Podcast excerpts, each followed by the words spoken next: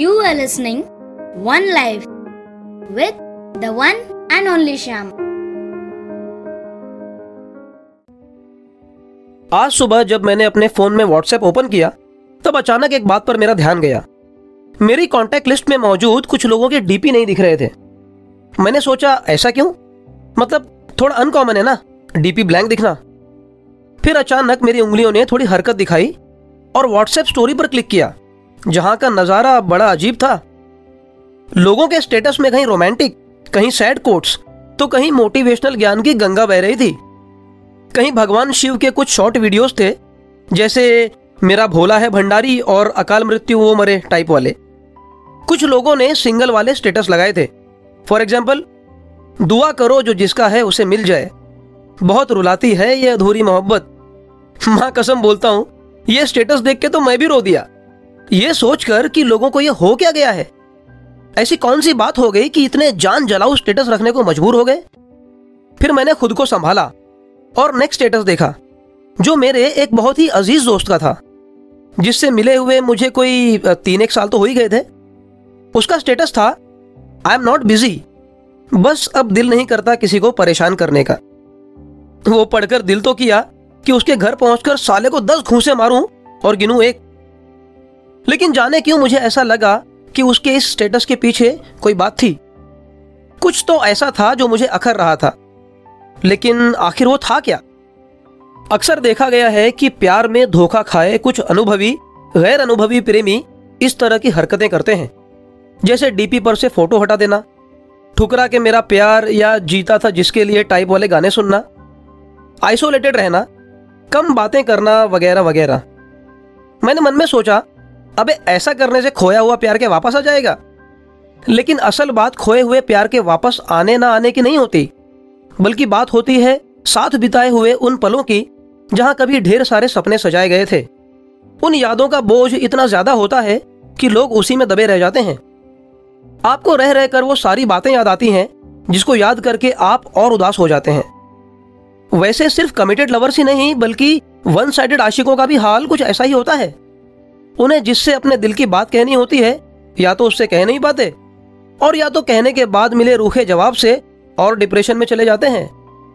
ऐसे में वो व्हाट्सएप से अपना डीपी हटाकर थोड़ा गुस्सा, थोड़ी नाराज़गी ज़ाहिर करते हैं, और उनका ये गुस्सा सिर्फ़ अपने उस पार्टनर के लिए ही नहीं होता, बल्कि इसमें दूसरे कई बेगुनाह लोग भी शामिल होते हैं, जैसे उनके अपने दोस्त, रिश्तेदार, वो लोग भी जिनकी लव लाइफ बड़ी अच्छी चल रही है।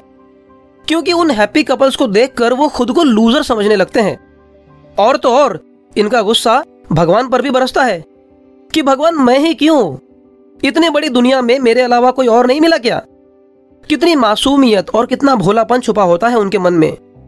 और छुपा होता है एक दर्द। वो दर्द जो औरों को नहीं दिखता। इसी सोच में डूबा मैं अपने कमरे से बाहर निकला और मयूर को फ़ोन लगाया। मयूर मेरा वही अज़ीज़ दोस्त, जिसका व्हाट्सएप डीपी गायब था। हमारे बीच थोड़ी यहाँ वहाँ की बातें हुई और हमने मिलने का ठिकाना तय किया।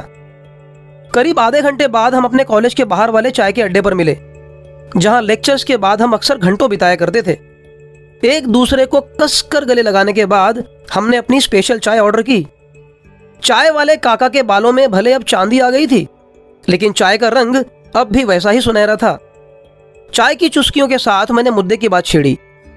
उसने बताया कि लॉकडाउन की वजह से कैसे उसका जॉब चला गया और दूसरा कोई ऑफ़र भी हाथ में नहीं था। बातों बातों में उसने बताया कि कैसे वो अपनी ऑफ़िस की कलीग अमिता को मन ही मन चाहने लगा था। लेकिन सोशल मीडिया पर उसे किसी और लड़के के साथ देखा तो थोड़ा हर्ट हो गया। हम्म बात तो टेंशन वाली थी। अमा छोकरी की नहीं, नौकरी की। यार, जिस लड़की को आपने अपने दिल की बात बताई ही नहीं, जिसको आपके दिल में क्या चल रहा है, उसकी कुछ हवा ही नहीं है तो अब उसको दोष नहीं दे सकते ना? खैर, जो भी था, अब तो वक्त था प्रॉब्लम का सोल्यूशन निकालने का। मैंने मयूर को तुरंत मेरे एक रिक्रूटमेंट कंसल्टेंट का ईमेल आईडी शेयर किया और उसे जॉब मिलने का भरोसा दिलाया। रहा सवाल उस लड़की अमिता का तो मैंने मयूर से कहा, भाई, पहले जॉब का जुगाड़ कर ले, उसके बाद अमिता से धीरे धीरे चैटिंग स्टार्ट करे और फिर मिलने का प्लान लेकिन सेंटी होने की ज़रूरत नहीं।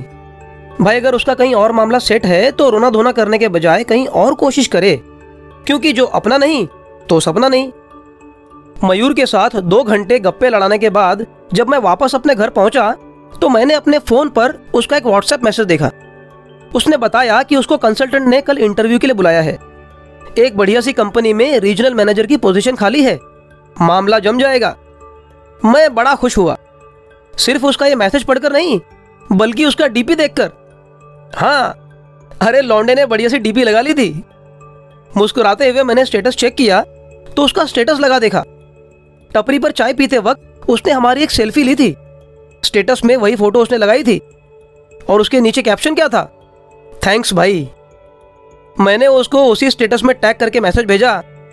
तेरा थैंक्स गया खड्डे में साले। दारू कब पिला रहा है वो बता। सैटरडे मिल रहे हैं हम, शाम को छह बजे। एक मिनट, सैटरडे तो आज ही है। ओ तेरी, पाँच बज गए। मैं निकलता हूँ, वरना लेट हो जाऊँगा। वैसे जाने से पहले एक बात बता दूँ। जब कोई दोस्त उदास दिखे ना तो तब तक चैन से मत बैठना जब तक उसको चैन ना आ जाए। भाई, एक ही तो ज़िंदगी है। उसमें भी इतने लफड़े टंटे। अब ऊपर से हम ही अगर हिम्मत हार कर बैठ गए तो हमारी फैमिली का क्या होगा? उन अपनों का क्या होगा जिनके लिए हम ही उनकी दुनिया है? तो ध्यान रहे, किसी का डीपी ब्लैंक दिखे तो उसको झट से कॉल लगा लो, क्योंकि आपका एक कॉल किसी की ज़िंदगी बदल सकता है।